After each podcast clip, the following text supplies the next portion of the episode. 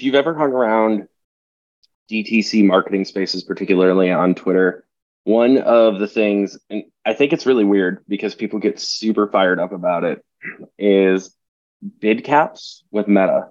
I have no idea why this inspires such an incredible amount of ire among people, but there is like deeply passionate opinions and folks that get really upset. Bid caps versus cost caps versus just maximizing conversions, etc. Meta optimizations in general seem to be a extremely contentious subject.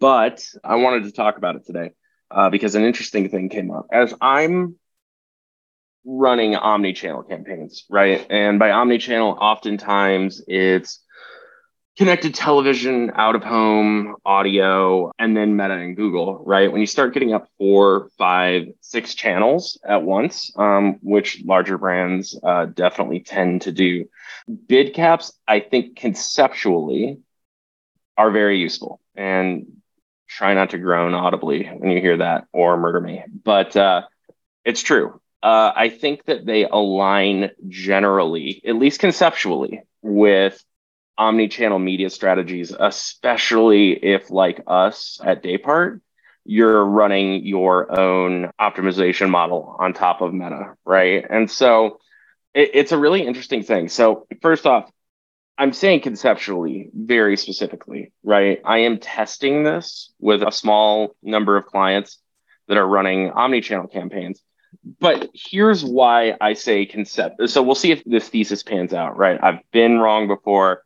I may well be wrong now. I'm happy if I'm wrong, I'm happy about this because I'm learning. So what the reason that I'm saying that conceptually I think it works is especially when you start getting up into multiple channels, right? With different customers, clients, your own brand, controlling that marginal cost becomes very important. I think that when you zoom out and look at like a media mix and look at all of the channels you're running at once and you can understand okay my CAC for audio is this, my CAC for CTV is this, my CAC for Google is this, my CAC for Meta is this, etc. It starts to make a lot more sense when you're trying to optimize for the best possible overall media mix to get the best return on ad spend, lowest CAC. It depends on your goals, right? And you can kind of understand this is what my CTV cost per acquisition is. So why would I plow more money into Meta if it's above that CAC, right? Especially on the margin. And so what becomes interesting is if you have the ability to dynamically allocate budget, let's just say you have a pot of, I don't know, $200,000 for a geo for a month, and you're trying to maximize ROAS, you're trying to get the lowest possible CAC, you want to spend that on the channel that gets you the most marginal efficiency. You want to max out marginal efficiency. And when you start getting diseconomies of return, right? Because you have like economies of return where like the more you spend, the cheaper it gets. But then at a certain point, you hit the top of that bell curve and you start getting into diseconomy or dis, I believe it's diseconomies. It's been a while since I took an econ class, but regardless, basically like the CAC starts creeping up again, the ROAS starts going down over time, right? And a way that you can control that is dynamically allocating budget across these channels, right? So rather than just saying, hey, I've got $200,000, I'm running five channels, I'll just give each one 40K, what you can say is, okay, here is my return on ad spend goal, right? I know roughly what CAC and like customer lifetime value is. I can model out what that CAC is. So what I'm going to do is I'm going to build controls into a bunch of these channels. I'm going to buy my media on a sprint. That's what we do at Daypart is even for the legacy stuff, typically like out of home tends to be like a little bit longer, less so if you're buying digital out of home. There's nuance here, right? But what we try and do is align even the legacy media to two week sprints the non-click digital to one week sprints and the click based digital to daily optimizations, right? And so with that kind of speed, with that kind of granularity, with understanding what your average cost per acquisition is across all these channels, when you start hitting with, let's say, Meta, if my CAC goal is $40 and I'm just, here's $2,000 a day, that on my Meta budget, right?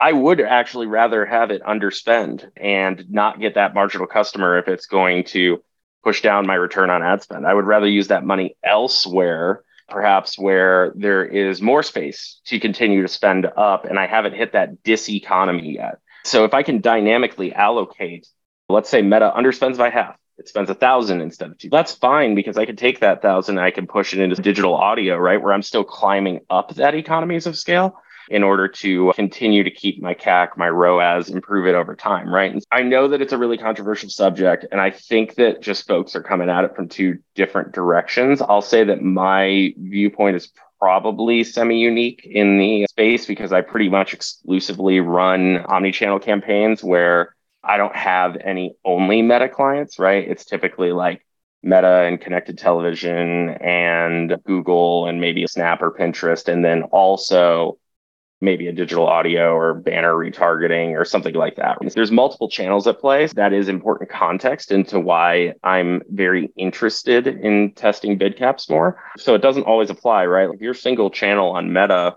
maybe conversion maximization is the right thing to do, right? Or maybe cost caps do make a lot of sense. But I think that pulling back the, how do you say, controversy, I think that when you start diving into the nuance of why people are using certain things, and especially again, we have our own attribution rail, right? And way that we judge things, which is primarily like geographic lift. And so, with that context, I'm bullish on the idea of bid caps, right? I'm happy to be wrong, by the way, too definitely could uh, come back here in two weeks and say, yeah, actually, bid caps suck, right? But I just don't think that blanket proclamations like that really make sense, right? In my use case right now, conceptually, bid caps make a lot of sense. And so I'll be testing them. So I think, I guess, if I have any call to action here, it's don't be afraid to experiment and don't believe the dogma, don't believe the orthodoxy, right? It's uh, different tools have different use cases in the same way that, like, a hammer isn't great for changing oil, that doesn't mean that a hammer isn't a useful tool, right? It just means you don't want to be banging on your car's engine to try and change the oil. So of one of those like old timey like sayings about trying to watch a fish climb a tree, right? It's just different and every circumstance is different. But for scaling brands that are going omni channel, I would definitely encourage you to join me in this test, see if bid caps are worth it. And if you can you know, properly dynamically allocate budget, see if that works for you. See if it keeps your CAC low and your ROAS high. So appreciate you all. This has been the advertising hot seat and I'm cheating today because I'm not in the hot seat because I didn't feel like it, but I will be next time. Thank you.